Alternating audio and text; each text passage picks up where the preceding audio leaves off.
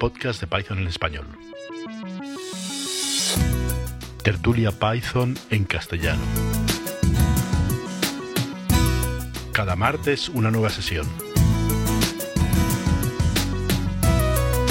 Contacta con nosotros en python2021@podcast.jcea.es. En Twitter en @python_podcast.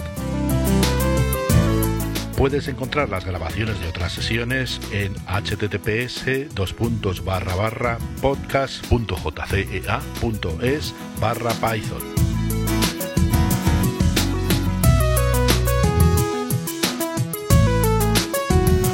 Hoy, tertulia del 13 de abril de 2021. Muy bajo. Hoy... Tengo muy bajito, sí. Nada, yo hoy venía a hacer un Miguel, hoy yo soy Visto, me vengo a presentar, pero vengo a decir que no voy a estar hoy, ¿vale? Que lo siento, que ya vendré para la semana siguiente.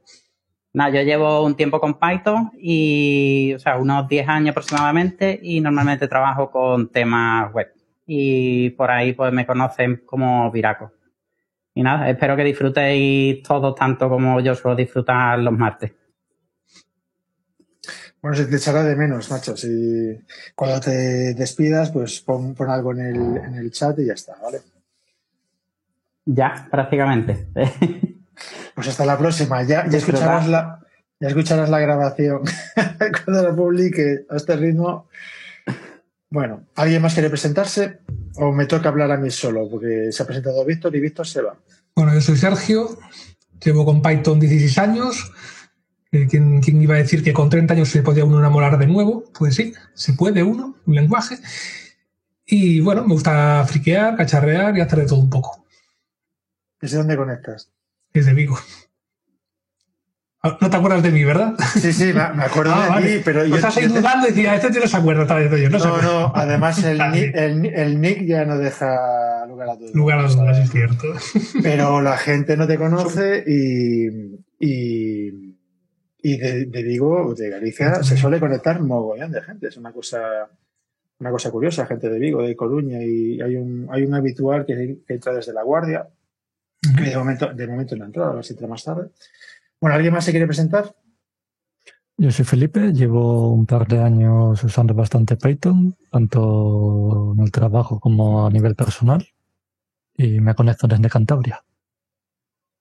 Buenas tardes, yo me llamo Jesús, estoy conectando desde Ferrol y bueno, soy aficionado a la informática y a la programación. Python desde hace un añito, la primera vez que lo vi precisamente en Python Vigo, en una meetup que organizasteis. Al final, ¿sabes si se está haciendo algunas reuniones de Python en Coruña, ciudad o Ferrol o por ahí? No he visto que se esté haciendo nada, pero tampoco he estado pendiente. Estoy intentando centrarme dentro de mi abanico de intereses. Estoy ahora con Java y bueno, Python no lo quiero dejar porque hay bastante donde rascar y me gustaría continuar, pero bueno, estoy intentando centrarme un poquito en Java mismo y para escuchentáis. Bueno, yo como siempre tengo apuntado unos cuantos temas de, pues, a lo largo de mi semana normal, con mi actividad, pues me voy tropezando siempre con historias, siempre. O sea, no hay una semana aburrida, ¿eh? Y entonces tengo aquí apuntada cosas. Podría hablar poco. ¿Tiene algún tema que quiera tocar? Yo tengo aquí para la reserva por si nos quedamos sin asuntos, pero en principio... me los reservo. Yo me he apuntado una cosa sobre las compilaciones. Como ya comenté en algún episodio anterior, yo en el sistema tengo Python 3.8, pero me compilo la 3.6 pues para el tema del trabajo, que necesito entregarlo en 3.6. Me he dado cuenta de que cuando yo hago una compilación de 3.6, digamos que tienes un binario de Python, lo que es el core, pero que si tienes además ciertas librerías instaladas, también te las mete en Python. Luego me corriges porque igual lo estoy diciendo mal, ¿vale? El tema es, hay veces que vas a utilizar un paquete que requiere, por ejemplo, SQLite y no lo tienes. Y entonces lo que creo que hay que hacer es, me tengo que bajar de nuevo el paquete para mi distribución y volver a compilar Python 3.6 completo otra vez. Bueno, yo desde mi ignorancia es con el problema que me he encontrado y cómo lo he resuelto la vez que me ha pasado, ¿vale? ¿Alguien quiere comentar sobre esto? ¿Pero no usas pip? ¿Metes una pip? Sí, lo utilizo para crear entornos y demás, pero, por ejemplo, como que no lo tienen de dependencia el otro paquete, entonces no sé realmente si con instalarlo con pip todas las cosas ya vale, y tampoco sé muy bien porque en el otro, en 3.8, que es el que me viene con la distribución, no tengo esa dependencia.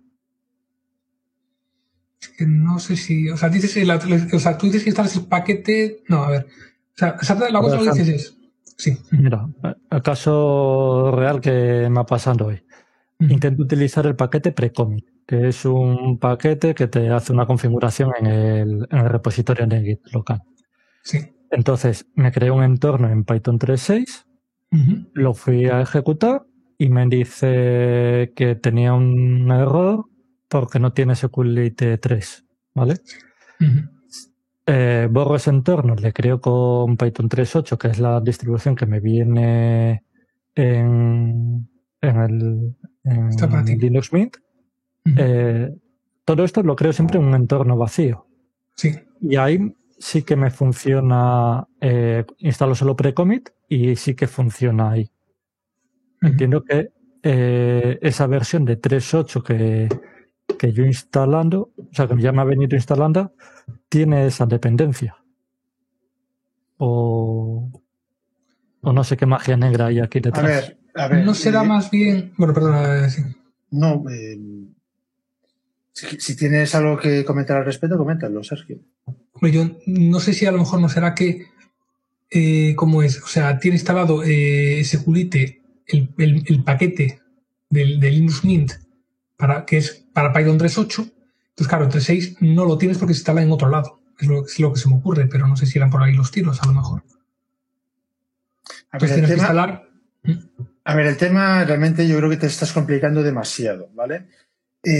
Tú cuando instalas un paquete desde el sistema operativo, o sea, usas el gestor de paquetes del sistema, que no sé qué usa Mint, ¿no? Pero no sé, APT o RPM, lo que sea... lo instala ya en la versión compilada y ajustada, etcétera, para la versión del Python del sistema, que tengas los 3.8, ¿vale? Evidentemente, si tú instalas 3.6 a mano, el sistema no sabe gestionar eso. Entonces, tú cuando le dices que instale un paquete X desde el manager del sistema operativo, te lo va a instalar para la 3.8, que es la versión del sistema operativo, ¿vale? Si tú tienes una versión diferente, no puedes usar el manager del sistema operativo para instalar paquetes, tienes que usar pip. ¿Ok? Entonces, a ti probablemente lo que te está ocurriendo, lo que dices, con 3.6 no me va, y con 3, instalando un entorno con 3.8 y luego ejecutando 3.6 encima funciona, lo que te debe estar ocurriendo, lo que yo supongo, es que instalas el paquete para 3.8, pero ese paquete para 3.8 de casualidad también funciona en 3.6. Entonces, aunque tú lo has instalado para 3.8, en el 3.6 te va a funcionar. Pero eso es casualidad, ¿vale? En general no te va a funcionar. Es decir, lo que tienes que hacer es, tú instalas en el sistema operativo el Python que tú necesitas, el 3.6. Tienes que tener en cuenta que el Python que tú compiles a mano está al margen del sistema operativo y se gestiona con las herramientas de Python, no con las herramientas del sistema operativo. El sistema operativo no sabe ni que existe, ¿vale? Y las herramientas de gestión de paquetes en Python es pip. O sea, tienes que hacer un pip install de lo que sea, SQLite o lo que necesites, ¿vale? Y ya está. Y dentro del entorno. Dentro del entorno o a nivel del sistema operativo, cosa que es una muy mala práctica, pero que yo lo uso mucho. Ya, esto lo comenté la semana pasada. Lo comenté la semana pasada a cuenta de la charla de Juan Luis Cano, que comentaba que era un pecado mortal el instalar paquetes a nivel de sistema operativo, ¿vale? Pero en mi caso súper raro de tío de, no sé, que llevan esto toda la vida y tiene sus costumbres que son malas costumbres, pero que me funcionan. Cuando instalas, evidentemente, cuando instalas un Python personalizado tuyo, aunque sea a nivel de sistema operativo, las maldadas que le hagas a ese Python, a tu sistema le da igual, porque no es el Python que usa el sistema. Otra cosa es que instalarás un 3.8 compilado a mano por ti, porque necesitas alguna historia, y entonces lo que hagas ahí sí que te afecta a nivel de sistema operativo, pero bueno, en mi caso no ocurre, ¿no?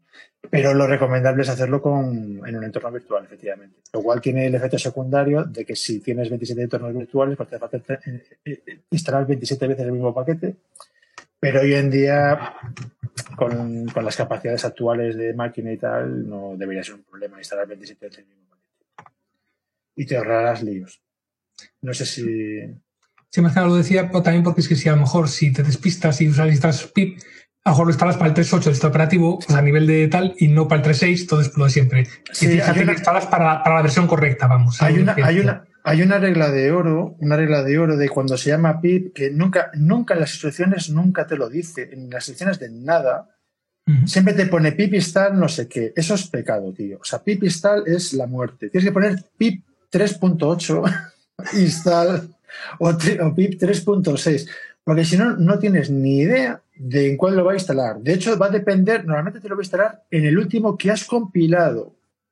Entonces, por ejemplo, tú tienes, pues no sé, ahora el último que has compilado es el 3.8, pero cuando salga una versión nueva de 3.6, actualizas tu 3.6 y ahora el PIP es del 3.6. Entonces, mejor ser explícito con qué versión quieres. Puede ser aún peor. Porque según que estados negativos, me das una idea un poco antigua, pipas secas es para 2.7. Entonces, o sea, es para 3 y no, te suele para el 2.7. De hecho, es dar PIP 3. Entonces, estaría incluso peor todavía. Sí, hay que decir qué versión quieres. Si no, la cosa es frágil. O sea, actualizas algo y te deja de funcionar y dices, esto lleva funcionando 2 años. Bueno, te funcionaba de casualidad. Ya está. Sí. No sé si... Yo por aclarar un poco, entonces... Si yo tengo un entorno vacío, busco una dependencia que no está en el entorno del proyecto. Si la encuentra a nivel de sistema, la voy a utilizar. No. ¿Es lo que me está pasando con la 3.8? No, lo que te, a ver, por decirlo de alguna manera, cada versión de Python busca los paquetes en el directorio que corresponde a esa versión, ¿vale? O sea, si tú instalas un paquete en 3.6, solo está disponible en 3.6. Por decirlo suavemente. A ver, pero me refiero, tengo el paquete para 3.8 instalando en el sistema operativo. Si yo creo un entorno para el proyecto de Python 3.8, aunque yo no instale con pip, voy a tener disponible las del sistema. Sí, ahí sí. Ahí sí. Y ahí perdería un poco el control de saber qué dependencias estoy utilizando. ¿No? Porque pues por eso no me lo daría. Sí, sí, te lo da. Lo que pasa que el problema que tiene instalar a nivel de sistema operativo son dos, desde mi perspectiva, ¿no? A nivel de sistema. Primer problema, hoy en día Python se usa, o sea, el propio sistema operativo lo utiliza para, yo qué sé, pues cuando configuras la red, pues lo que te abre, la ventana que te abre está escrita en Python, por ejemplo, ¿no? Un ejemplo. Entonces, si tú empiezas a tocar el Python del sistema, es fácil que rompas algo. Hemos sufrido problemas de estabilidad en la conexión con Jitsi, así que a lo largo de la grabación encontraréis más de un instante en el que se pierde la continuidad. Estamos trabajando para resolver estos inconvenientes en próximas grabaciones. Os rogamos que disculpéis las molestias. Y entonces básicamente el consejo es siempre que puedas estar en entornos virtuales y te ahorrarás muchísimos problemas. Y la gestión de esos entornos se hace con PIP. Pero cuando Python busca un paquete, lo busca en varios sitios. Uno de ellos es en el entorno actual, otro en todos los paths que tengas ahí declarados en el sys.path, incluyendo a nivel de sistema operativo. Solo que si tú usas Python 3.6 porque lo has instalado tú a mano, el entorno a nivel de sistema operativo está vacío. El sistema operativo ahí no ha metido nada, entonces ahí no va a encontrar nada, pero lo va a buscar también, entre comillas, a nivel de sistema operativo. que lo va a buscar dentro del directorio de 3.6, que en tu caso, ese directorio... No, bien, bien. Tenía un poco de dudas de cómo estaba funcionando, pero me queda más claro ahora. Es que hay un problema muy gordo con Python en el nivel de sistema operativo, que es que, claro, hay dos formas de instalar paquetes. Cuando usas el Python del sistema, que es con apt-get o similar, ¿no? Digamos a nivel de sistema y a nivel de pip. Y, claro, pues mezclar las dos cosas es la receta para el desastre, básicamente. Hablando un poco, me he encontrado también con un paquete que tiene como dependencia... O sea, el paquete es CartoPy, que es un paquete para mapas. Al hacer el install con pip, cuando va a instalarse CartoPy todavía no detecta que está instalando NumPy y entonces falla. Y tampoco se instala NumPy porque como ha fallado un paquete, dejan de instalarse todo. Entonces hay que hacer primero una instalación de NumPy y luego hay que hacer una instalación de CartoPy. Pero eso con el gestor de paquetes del sistema, con pip. Con pip. Pues eso es que está mal definido CartoPy. CartoPy tiene que añadir como dependencia dentro de los metadatos, tiene que añadir como dependencia NumPy. Entonces automáticamente pip que instalará NumPy automáticamente. O sea, si no lo hace, esto es un bug. Es un bug chorras, o sea, un bug súper sencillo. Claro. Añádeme como dependencia. Fuera.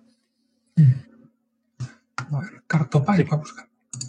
Sí que en las instrucciones viene que no serían de requerimientos y viene que tiene que estar NumPy, pero me ha llamado la atención que no lo tuviera ya puesto. O sea, que en el entorno, si no lo tienes ya previamente, te tendrá el fallo en instalación. ¿De cuándo es ese paquete que estás instalando tú? ¿De qué? O sea, ¿cuál es la última actualización de ese paquete? ¿Lo sabes? ¿Cuándo fue? Bingo, ahora. No deben de ser muy viejo porque es una librería bastante popular. Está en el GitHub y tiene la actualización de hace un mes. Sí, la actualización sí, pero digo la versión publicada en PyPy. 3 de mayo de 2020. No hace un año. Sí. Es que uno de los problemas que hay con los paquetes así pesados que requieren compilación, etcétera, es que hoy en día se tiende a instalarlos como builds, versiones precompiladas, ¿no?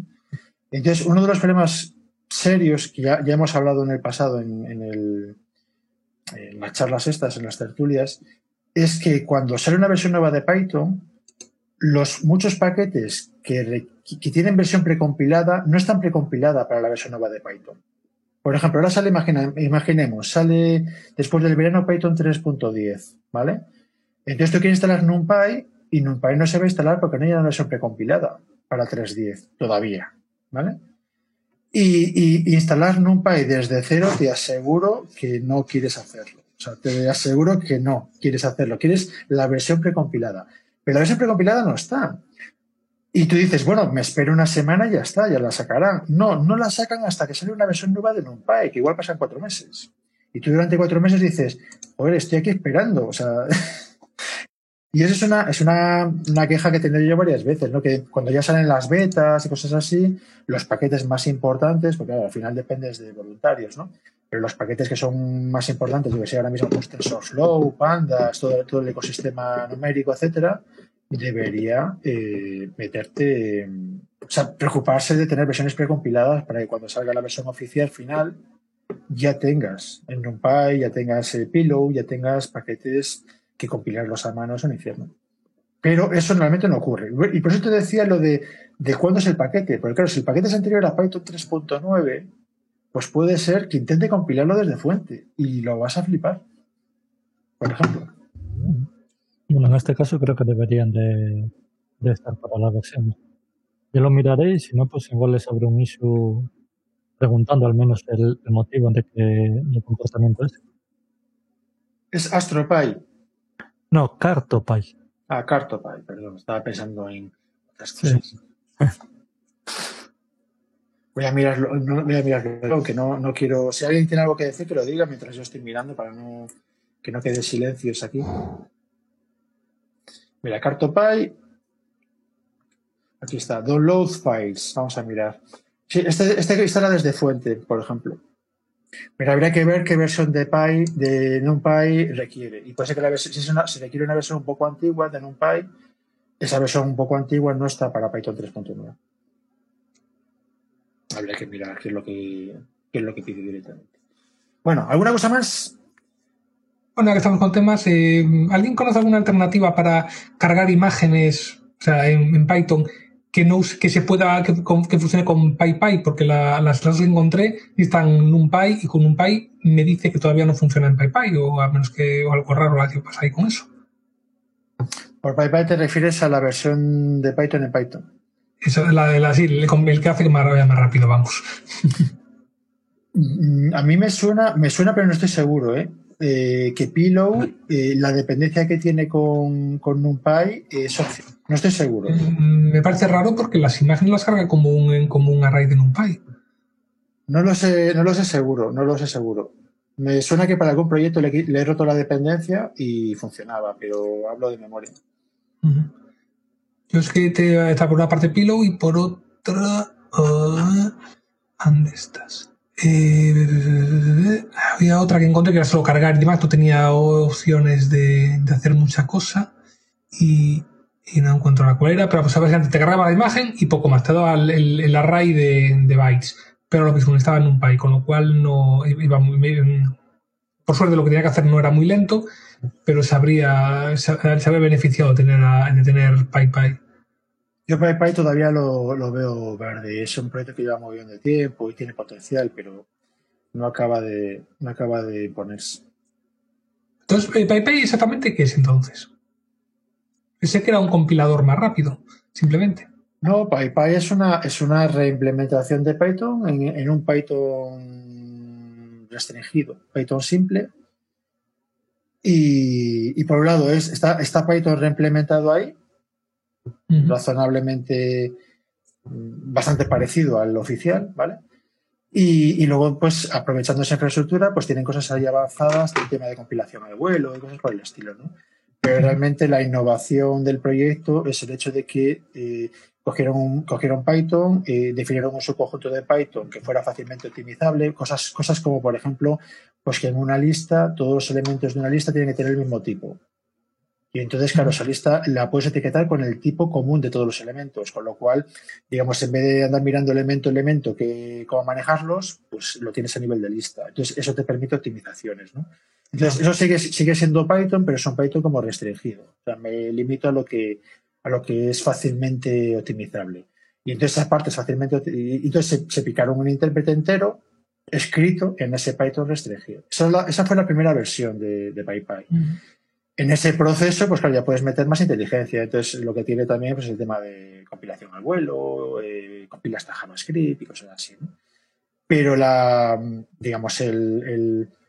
el leitmotiv de PyPy es el hecho de poder implementar Python en Python, aunque sea un Python restringido, ¿no? Pero poderlo implementar en Python. ¿Por qué? Pues tema de barrera de entrada, que es más sencillo, que puedes escribir el intérprete sin saber C, cosas por el estilo, ¿no?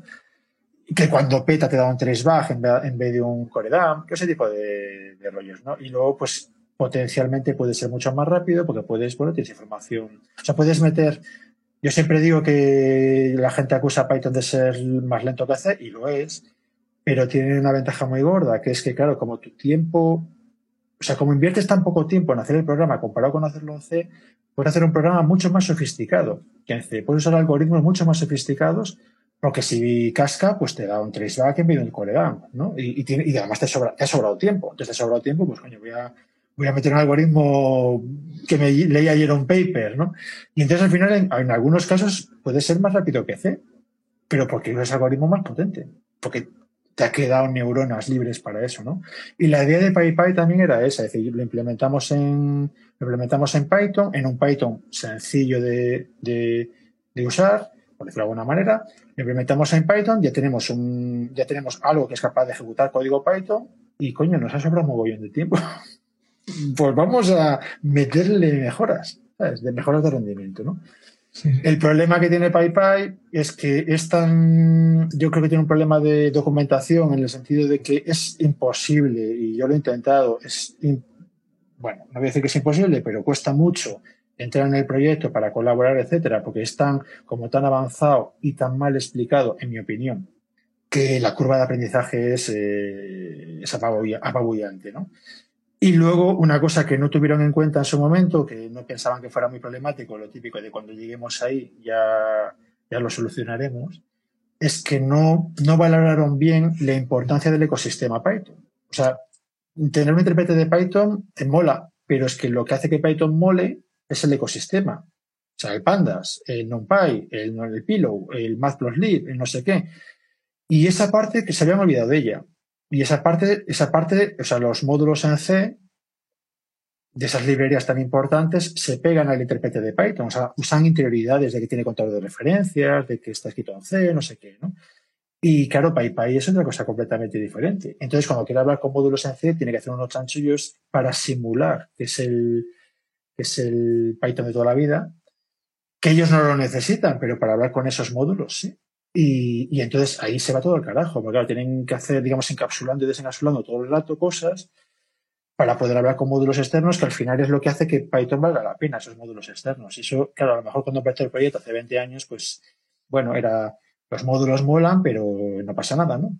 Hay muchos módulos, pero es que ahora mismo hay determinados módulos, como NumPy, que como no los tengas, no existes. O sea, no eres una alternativa realista si no los tienes, ¿no?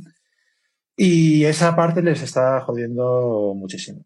De hecho, hay un proyecto que está pendiente de salir aquí, lo comentamos un poco la semana pasada, pero no profundizamos, que se llama PHI o algo así, ahora mismo no lo recuerdo, CHI, que básicamente la idea es un nuevo API en C para Python, digamos, normal, en vez de usar directamente el API de toda la vida, interno, de los módulos en C, usar un API nuevo que te abstrae detalles de cómo funciona el viejo, de forma que las extensiones que atacan ese API funcionan tanto en PyPy como en el Python de siempre.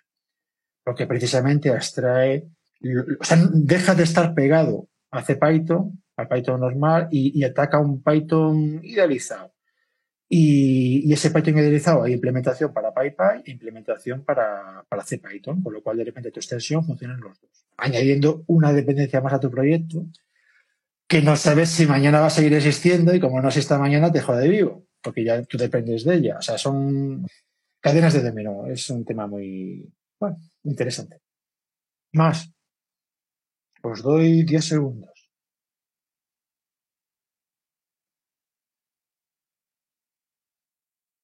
Bueno, pues voy a sacar uno de los temas que he propuesto para hoy, de los míos, ¿vale? Lo que ocurre es que precisamente la gente con la que hablamos la semana pasada de esto hoy no está. Entonces, bueno, lo voy a comentar, queda aquí grabado y ya está. Y hoy lo volveré a comentar otra semana que vuelvan a estar los que inició la conversación de este asunto, ¿no? La charla está de Juan Luis de cómo crear paquetes, instalarlos, etcétera, que ya he referenciado antes, lo pondré en las notas cuando se publiquen dentro de unos meses, con suerte.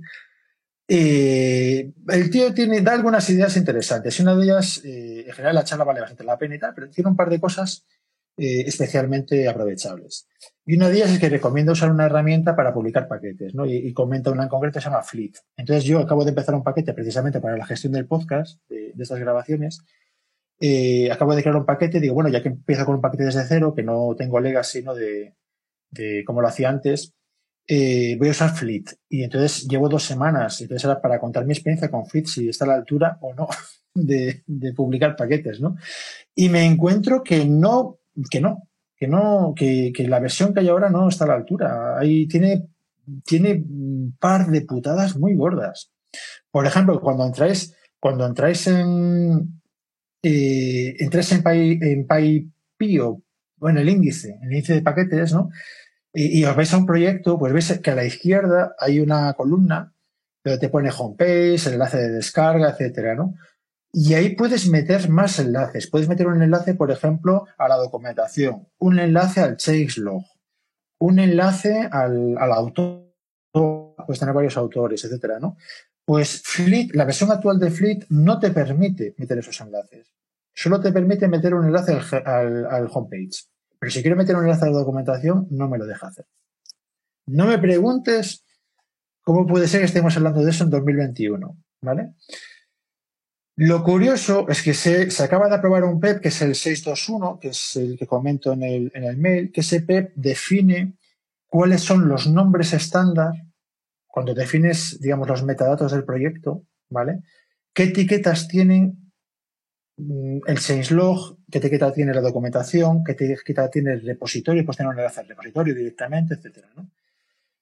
Y una versión todavía no publicada de Flit va a soportar, todavía no está publicado, que yo sepa, va a soportar esos metadatos. Con lo cual, pues cuando lo saquen, con un poco de suerte, podré tener un enlace al changelog, que a mí es una cosa que yo cuando veo un proyecto y me dice que hay una versión nueva y no sé qué coño ha cambiado, me pone muy malo, tío. O sea, no sé si puedo actualizar con tranquilidad, no sé si tiene alguna ventaja que me interese saber que existe para usar esa ventaja nueva, ¿no? Yo quiero un enlace al changelog. Pues Flit no te lo da hasta ahora, ¿vale? Ya digo que se acaba de aprobar el PIP 621 y ya he visto en el GitHub de Flit que ya lo implementan. De hecho, es muy gracioso porque el propio Flit ha migrado al PEP 621 que ya no tenía falta usar Flit para manejarlo porque ya es un estándar de Python, ¿vale? Lo cual me llama mucho la atención, como que ya no lo necesitarías tanto el Flit. Pero bueno, yo en este proyecto que he comentado, que llevo 2 semanas con él o tal, todavía no he hecho el cambio, pero lo haré para la próxima versión que saldrá en 2 o 3 días. Y ya está, esa es mi experiencia de 2 semanas con Flit. Está bien para cosas sencillas y aparentemente hay unas cuantas carencias que cuando saquen la versión nueva se solucionarán. ¿Ok? Relativo al tema este de enlaces y tal. Vale, a ver, otros 10 segundos por si alguien quiere comentar algo. No me dejes que hable yo solo, tío. O sea, por una vez que somos un montón de gente y estoy hablando más de lo habitual.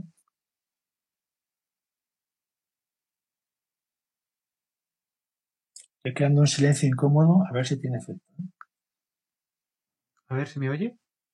¿Hola? Sí. Se me oye, ¿no? Sí, sí.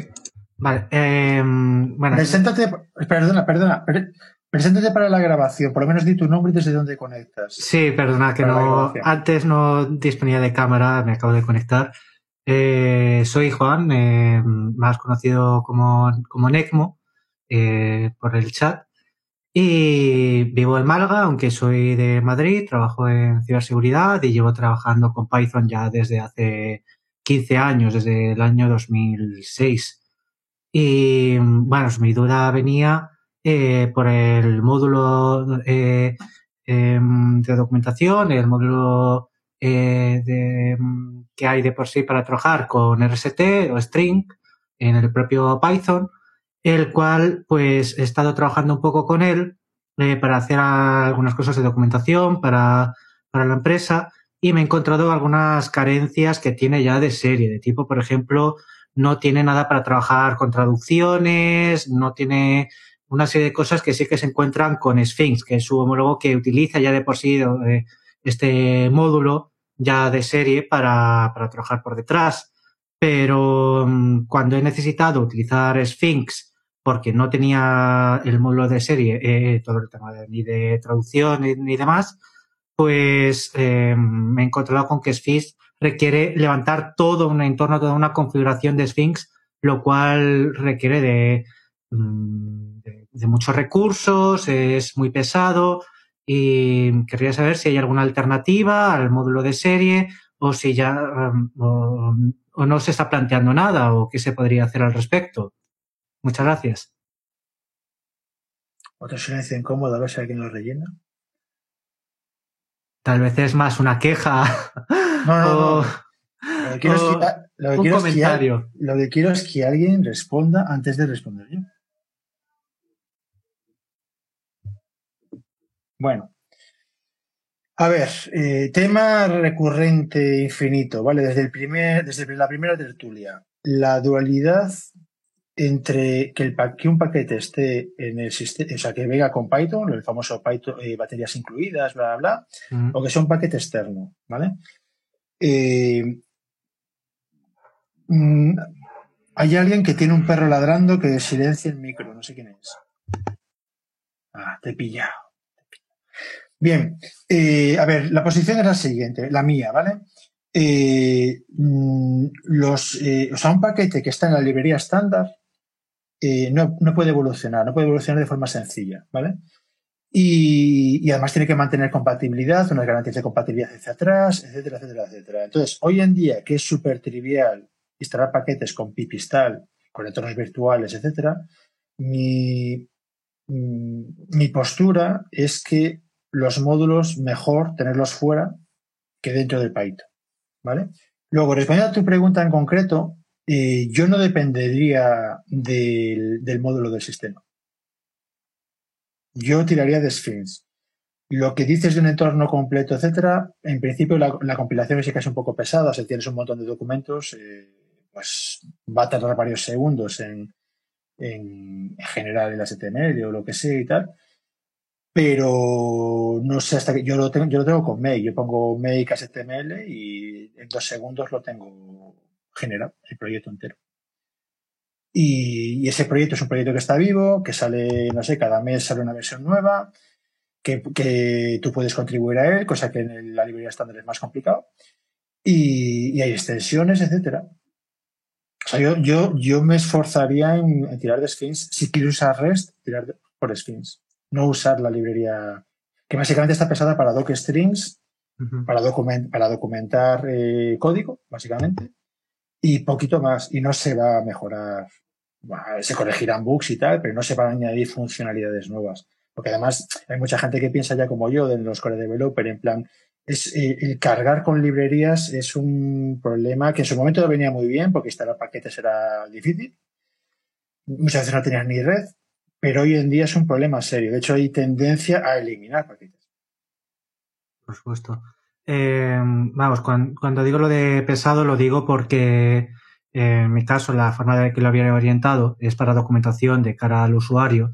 Entonces, para podérsela mostrar en el idioma suyo, en el idioma que le corresponde, pues el servidor web, Django en mi caso, en tiempo real había hecho que cargase, en un principio estaba haciendo la traducción, bueno, tratando el RST a través de docstring, lo cual no era muy pesado porque la biblioteca funciona bien. Cuando ya le tuve que meter la traducción, empecé a meter de Sphinx y fue ya ahí cuando vi un aumento en el uso de memoria ya de por sí de un proceso de Django cada vez que se hace una petición que requiera de hacer la traducción. Entonces, sí, tal vez me plantearía ya en el futuro dentro del proyecto hacer la compilación a los diferentes idiomas que haya de los usuarios a HTML y quitar la parte de Sphinx que se haga la traducción en tiempo real. Sería tal vez mi solución. Pero, bueno, me ha entristecido el que no haya podido hacerlo en tiempo real como pensaba en un inicio. Sí, a ver, yo, claro, no, o sea, lo que entiendo es que tú estás usando Sphinx en cada petición, por decirlo de alguna manera, ¿no? Exacto. Hombre, yo te diría, que no vayas por ahí. Pero esos son usos que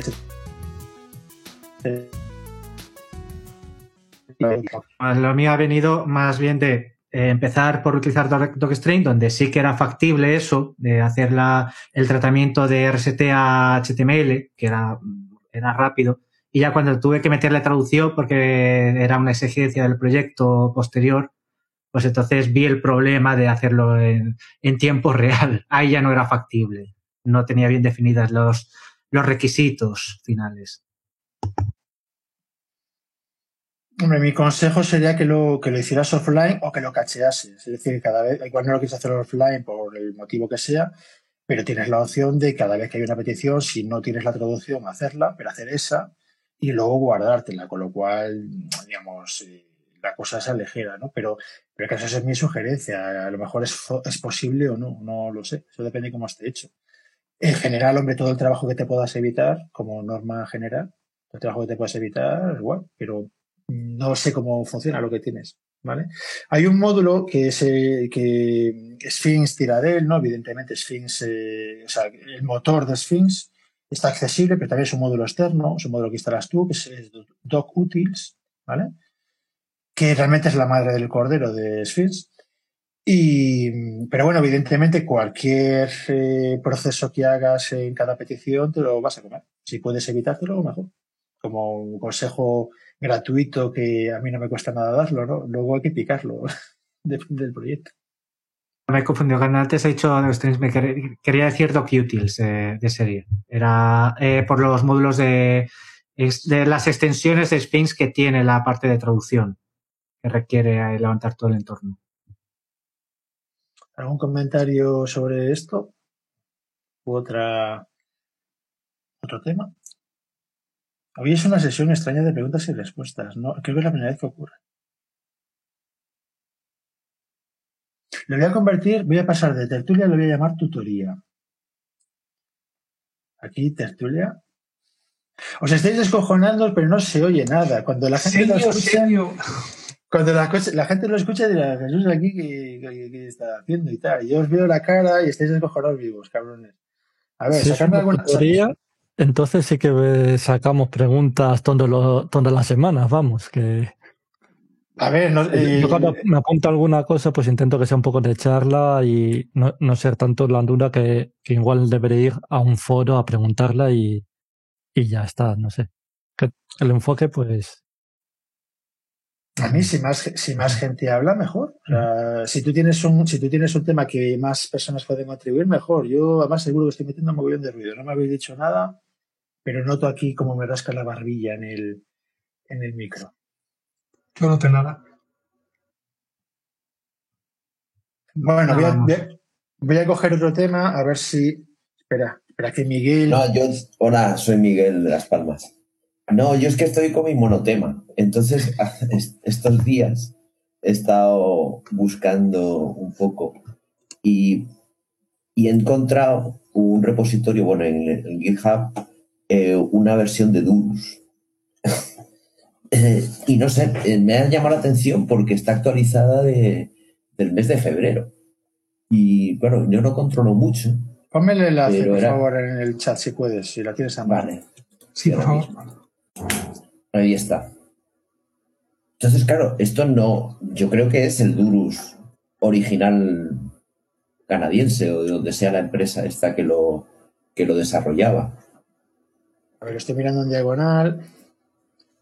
Sí. Habría que ver el autor, este no sé quién es. Vamos a mirar si...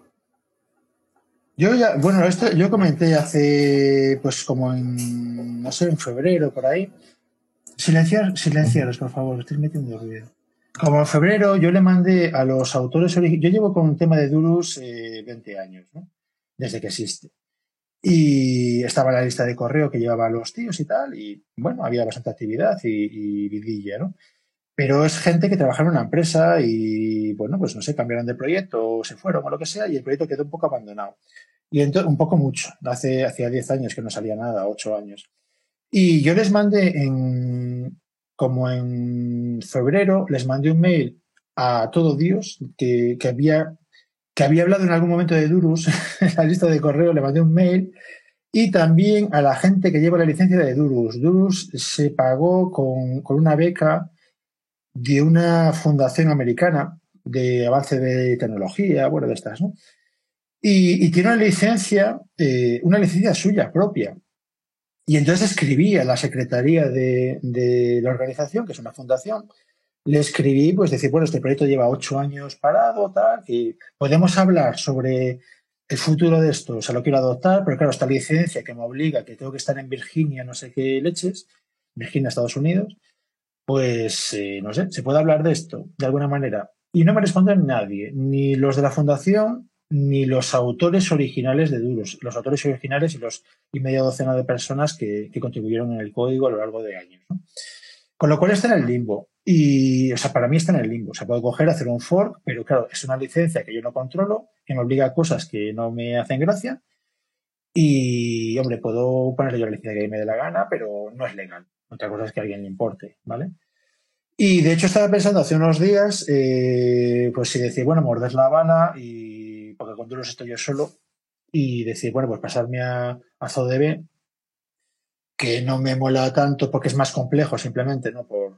Yo comentaba hace tiempo que para mí la ventaja de Durus gorda era que me parecía un proyecto que yo podía asumir, que yo solo, Jesús, era capaz de asumir para mis necesidades, con lo cual no me preocupaba mucho el quedarme solo, pero a efectos prácticos sí que estaría solo, y a lo mejor dice, bueno, pues meterme con ZODB, que sí que tiene una comunidad mucho más grande, más activa, etcétera, o que sea más complejo, que ya no puedo llevar yo solo, pero que no va a hacer falta que lo lleve yo solo, porque ya es un proyecto con más entidad y más tamaño, y coger y decir, bueno, pues migrar a ZODB y ya está. Total, a nivel de uso son muy, muy parecidas. El código que tengo que tocar en mis cosas, en principio será pequeño, y me olvido de Durus y ya está. Pues es una pena, porque es una maravilla, pero a nadie le parece que le importe mucho, con lo cual no se va a echar de menos, salvo yo. Yo cuando me voy a la tumba diré, ay, tengo ahí una espina clavada de no haber evolucionado esto, ¿no?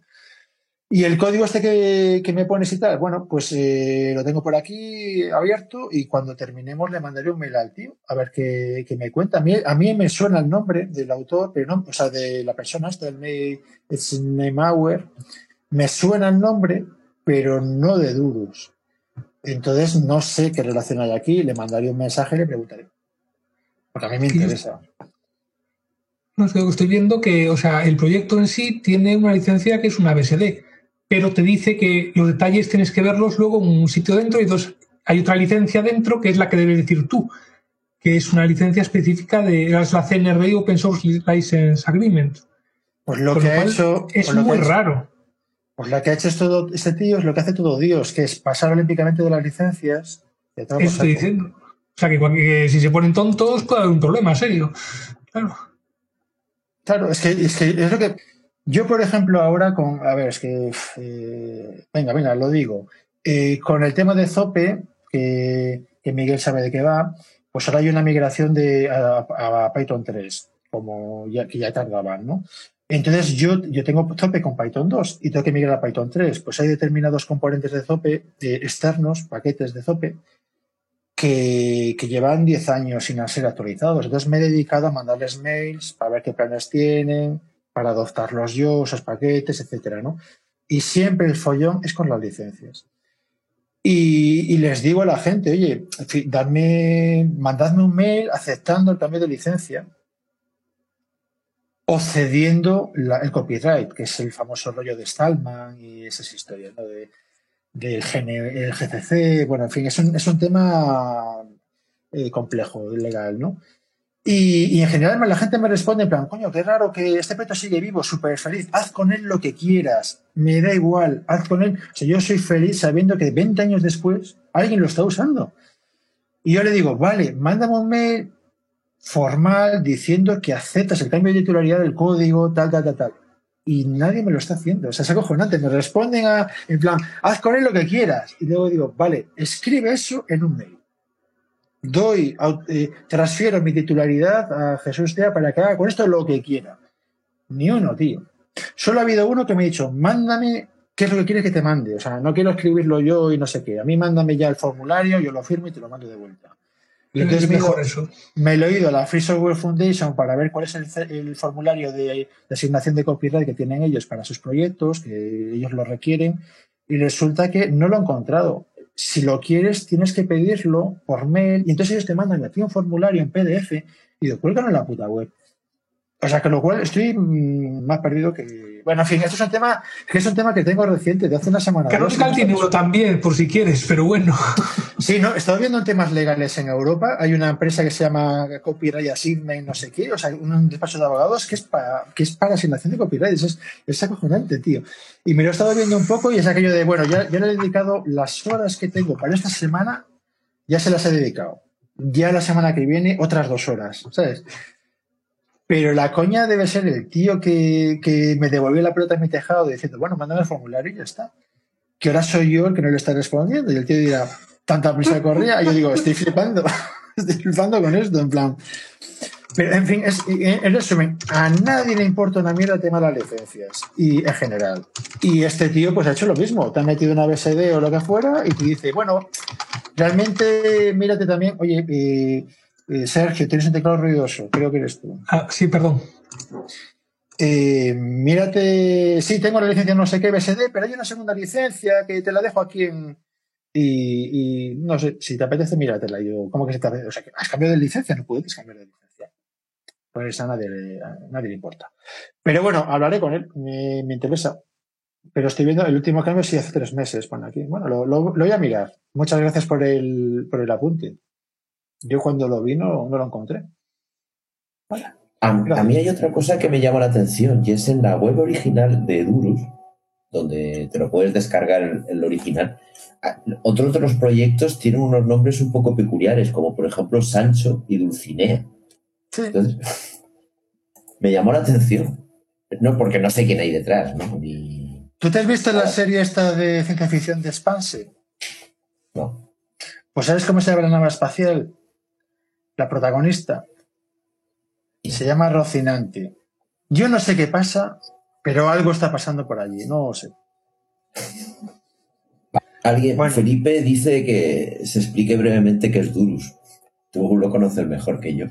Bueno, es igual que... Es que esto es abrir un melón de la leche. Y son cosas que ya se han tratado en el pasado. Cuando salgan los audios, os va a tocar.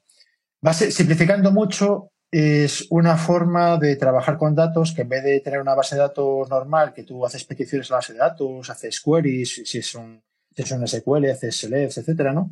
Peticiones a la base de datos de forma explícita y en medio de tu código. Una forma diferente de hacerlo es, bueno, supón que tienes todo... bueno, siempre que digo que todo cargado en memoria, la gente empieza a hacerme preguntas, pero ¿y cómo...?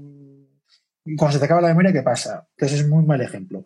Pero básicamente la idea es que tú trabajas con objetos Python o Python, tú los modificas un montón de objetos para hacer una operación, haces al final un commit y esos objetos quedan grabados.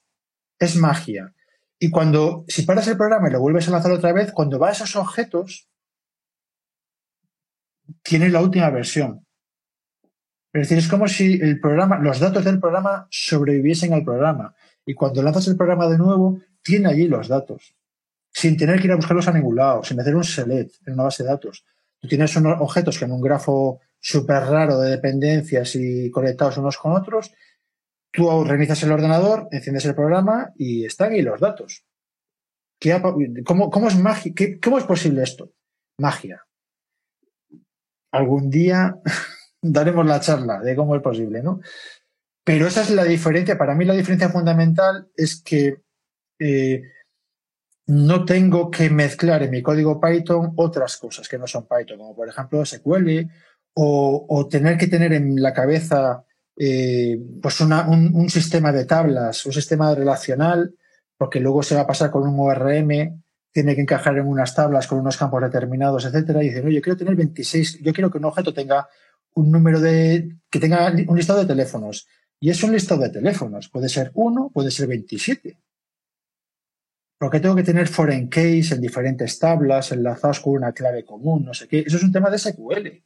Pero si yo tengo objetos Python y tengo una lista, tengo un atributo que es una lista que se llama teléfonos y es una lista, ¿qué tengo que saber yo cómo es la base de datos? Yo no quiero saber cómo es la base de datos. Yo sé que esa lista tiene, en cada usuario, esa lista tiene la longitud que necesita. No tengo que pasar eso a una tabla relacional, ¿vale? Y en muchos proyectos, o en la mayoría, tú programas en Python, pero luego está la parte relacional, que aunque lo hagas con un ORM, tienes que tener en cuenta que es una tabla relacional, y tienes que meter claves, y tienes que meter joins, y tienes que meter no sé qué hostias, ¿no? Y con un sistema de persistencia, que es lo que hace Durus o ZODB, tú tienes objetos Python, y esos objetos Python son arbitrarios, lo que quieras. No tienen que ser iguales. Cada uno puede ser de su padre y de su madre, lo que necesite. Y la magia es que esos objetos persisten. Esos objetos sobreviven al programa y son accesibles por otros programas. Y cuando lanzas el programa otra vez, los objetos están ahí, con su estructura y cada objeto la que necesita. No tienes que encajarlo en una base de datos, ¿no? Entonces, a mí me parecía algo cojonante poder prescindir de SQL, ¿no? Y que SQL me fuerce una estructura determinada, ¿no? Y hay un par de implementaciones para esto. Esto es una idea abstracta y hay varias implementaciones. Yo he hablado de Durus, que para mí es muy sencillita y muy... Bueno, que la puedes tener toda en la cabeza y mantenerla yo, etcétera. Es sencilla y con sus limitaciones. Y luego la popular y gorda y un pelín pesada, pero no demasiado, y la que tiene el ecosistema, la que cuenta hoy en día, sería ZODB y lo que tiene ZODB alrededor, que tiene también un ecosistema en sí mismo.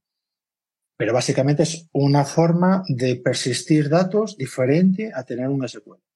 Otra forma de trabajar.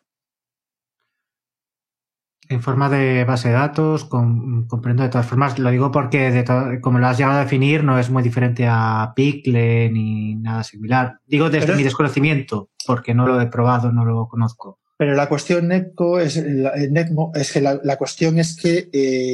transparente. Es decir, yo hago cambios en mis objetos, en mogollón de objetos, lo que necesite, y al final hago o un commit o un rollback, si ha habido problemas, ¿no? Porque claro, tú estás modificando objetos y llegas a un momento que algo falla, ¿no? Entonces dices, coño, tengo que deshacer los cambios que he hecho. Entonces haces un rollback, y un rollback significa que todos los cambios que se han hecho en todos los objetos,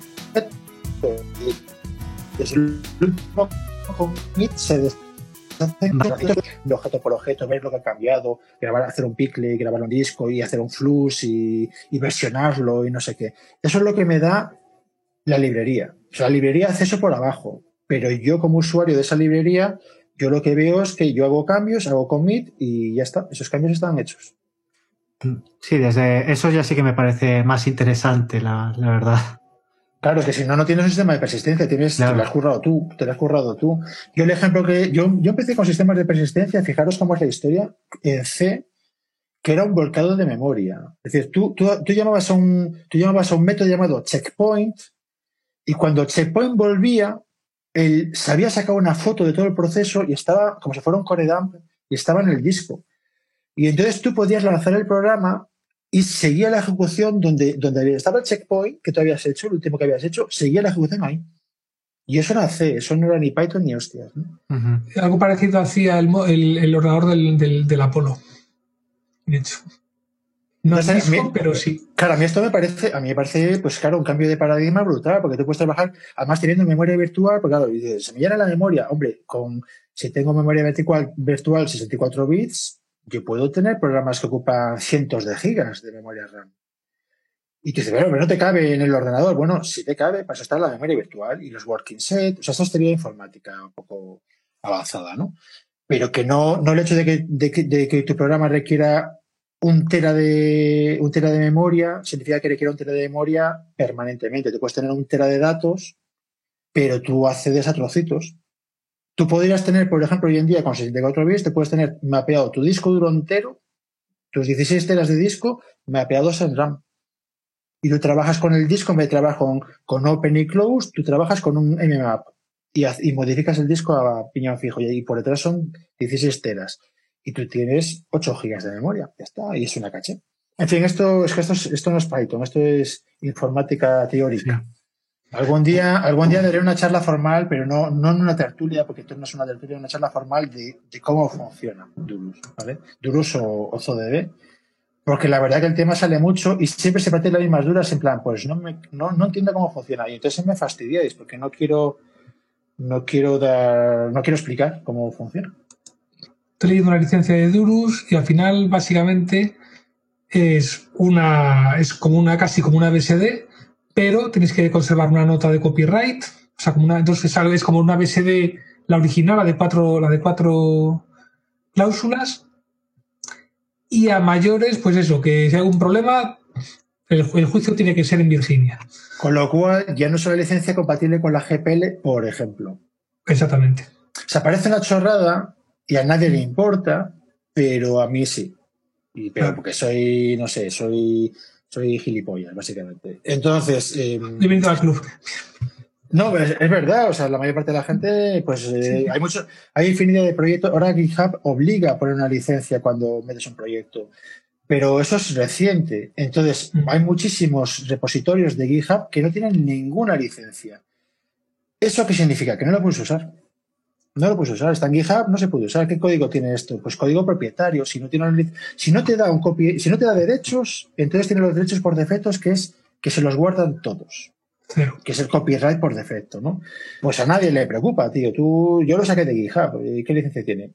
¿Se puede mezclar con la tuya? Me la pela, me da igual. En fin, esto no es Python. Vamos a centrarnos otra vez. A todo esto ya empieza a ser un poco tarde, o sea que si no me he dado cuenta de la hora. Y yo tengo aquí todavía temas que no he dicho. Me caché la mar de los dos de hoy.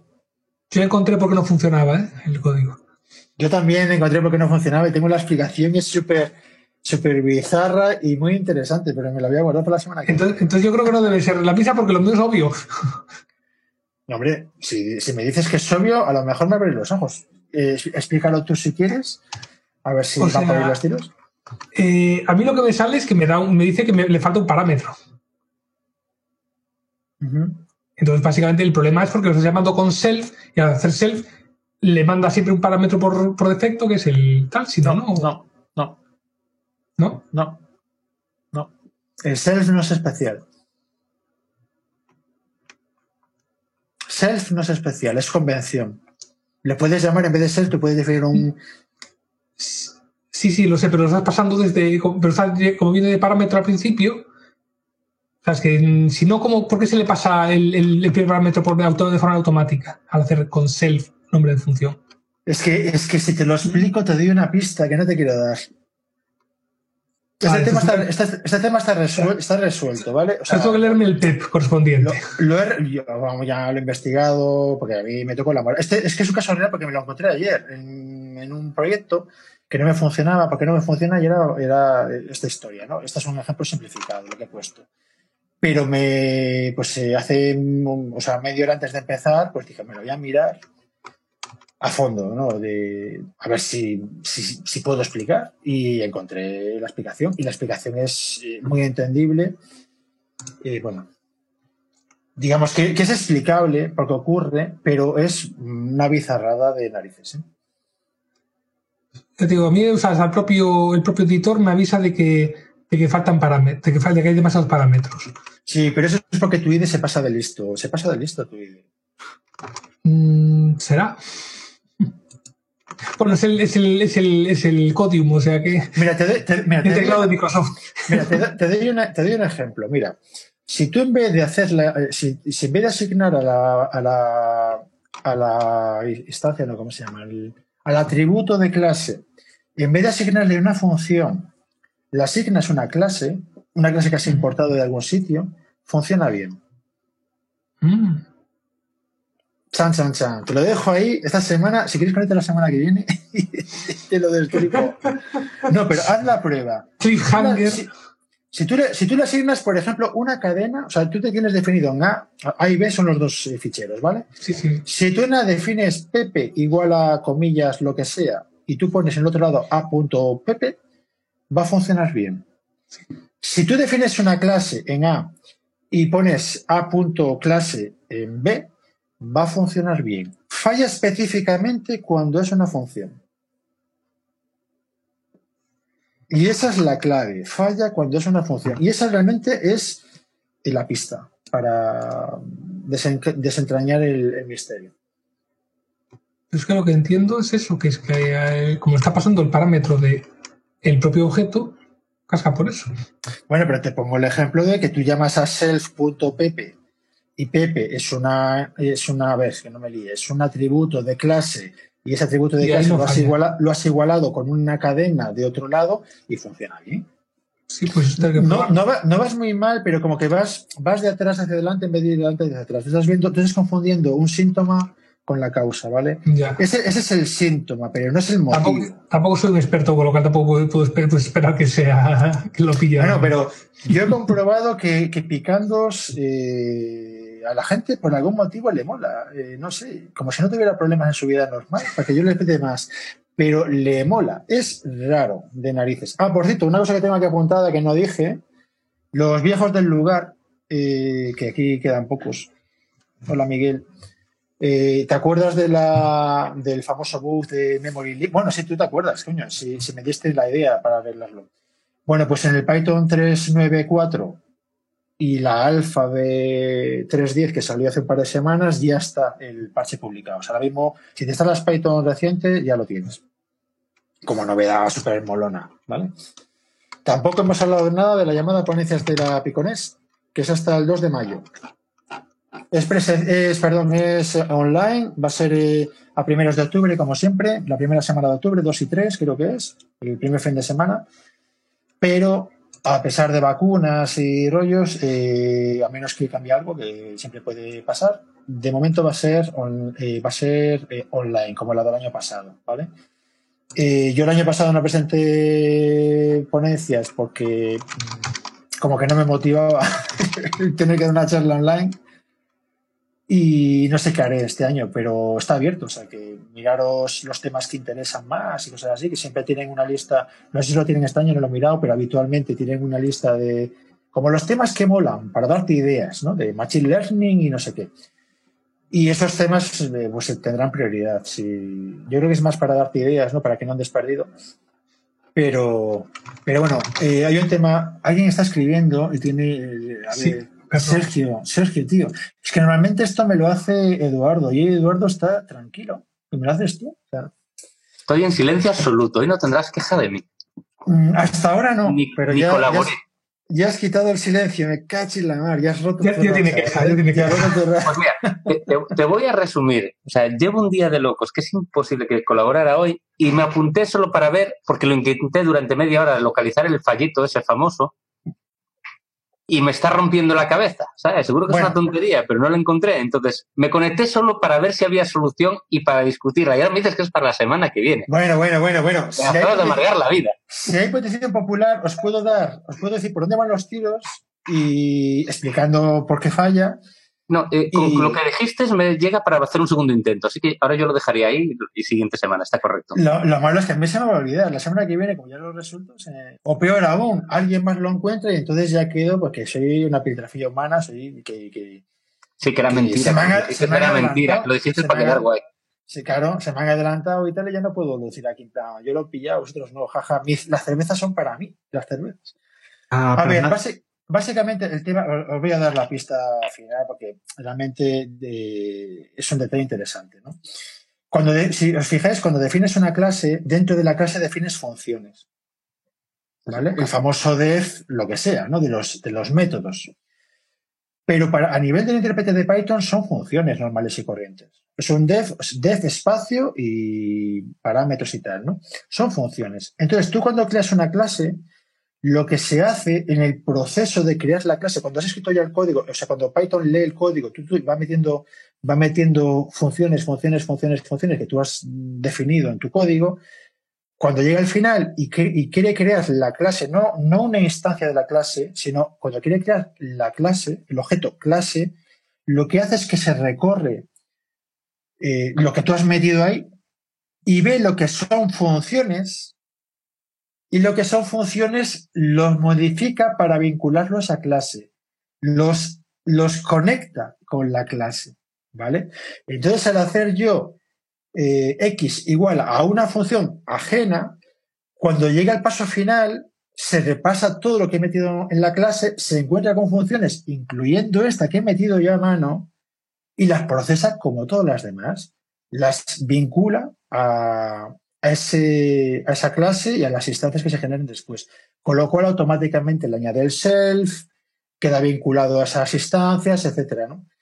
Pero es una cosa que tiene que ser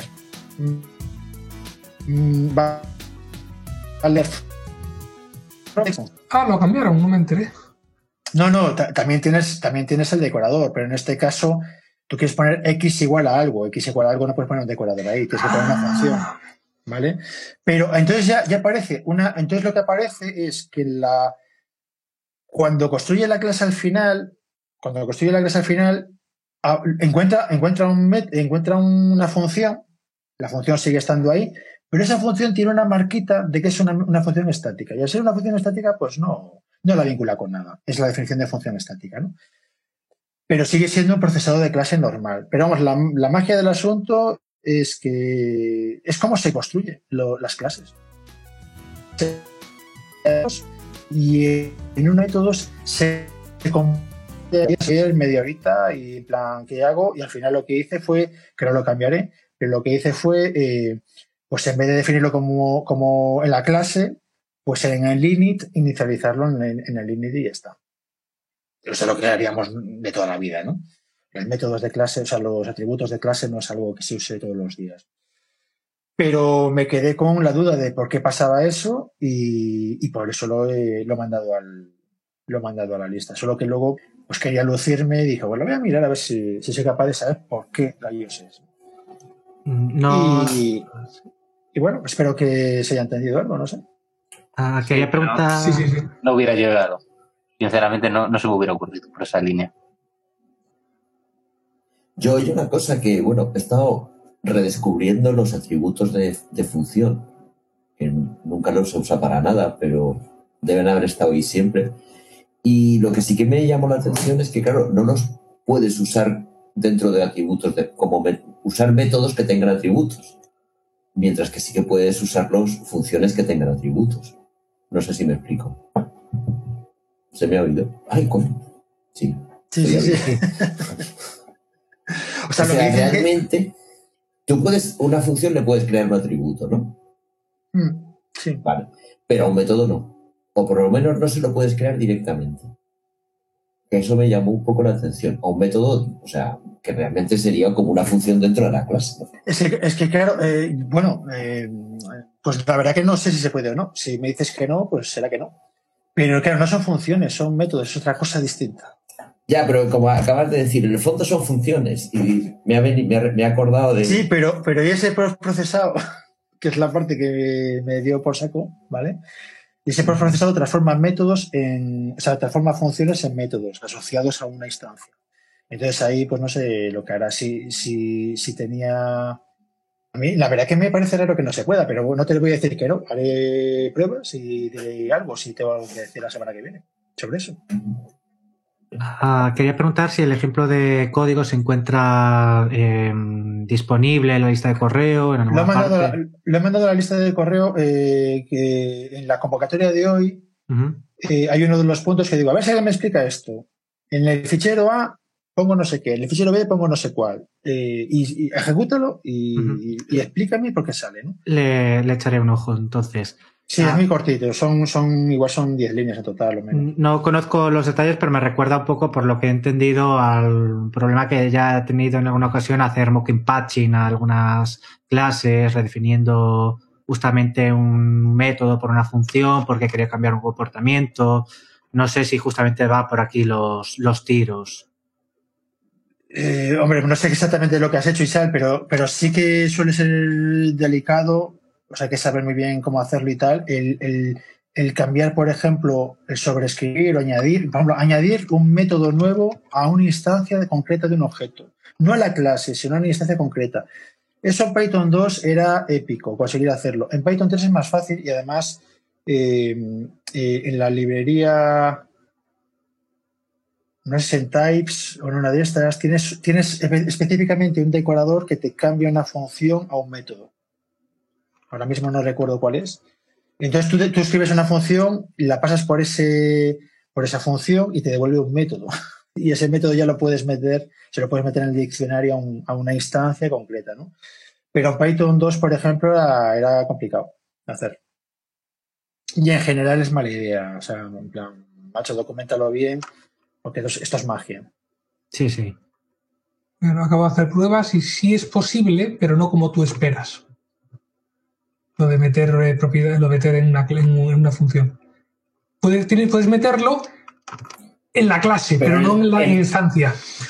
Porque en la instancia no existe realmente la función. La función está en la clase, en el objeto clase, no en la instancia. O sea, mira, tengo aquí, te copio aquí el coso. Esto sí está permitido. A ver si lo copio bien. Así funciona. Claro. El self... Pues eso no funciona. Sí. Así no. Sí. Correcto. Sí, así es la única forma de meterlo. Pero eso va a nivel de clase, no va a nivel de instancia, ¿vale? Claro, es global. Porque la función realmente está en la clase, no está en la instancia. Salvo que seas un enfermo y, como comentó el compañero antes, diga, quiero modificar una instancia. No quieres, no quieres. No, ser funcionario, no se modifican instancias. Voy a apuntarme lo que habéis comentado, o sea, el código que has pegado, macho, porque es que, claro, luego las notas del show, pues hay referencias a cosas que no existen en ningún lado. Compartiría la pantalla, pero... No, no te preocupes. Ahora ya se puede. Ahora ya se pueden en Wayland. Ya por fin se puede desde hace ya un... Antes no se podía, pero ahora sí, en Wayland se puede. Ya lo he copiado, del chat. Del chat. No, es que luego yo escucho los audios y se hacen referencias a cosas que están en la pantalla, que claro, el que no lo tiene en la pantalla delante está fastidiado. Bueno, chiquillos, son las 10:05. ¿Alguien quiere cerrar esto con algo interesante? Mirad que os saco el tercer tema que tengo de los míos. No, me lo guardo, por guardarme algo. Bueno, pues si queréis lo dejamos aquí ya, así le damos 5 minutos menos de trabajo a Pablo, que va a editar esto. Uh-huh. Y nada, muchas gracias por venir, veo que hay gente nueva, espero que repita. Y sobre todo, os animaría a que os trajerais algún temilla que os hayáis encontrado durante la semana, ¿no? Pues para... Y si es algo que requiere un poco de pensar, es buena idea mandarlos antes, porque si no, no se puede aportar nada útil, básicamente. Tienes que pensarlo antes, ¿vale? Si es posible, claro, a veces. En fin, pues lo dejamos aquí si queréis. Muchas gracias a todos. Hasta la semana próxima. Hasta la próxima.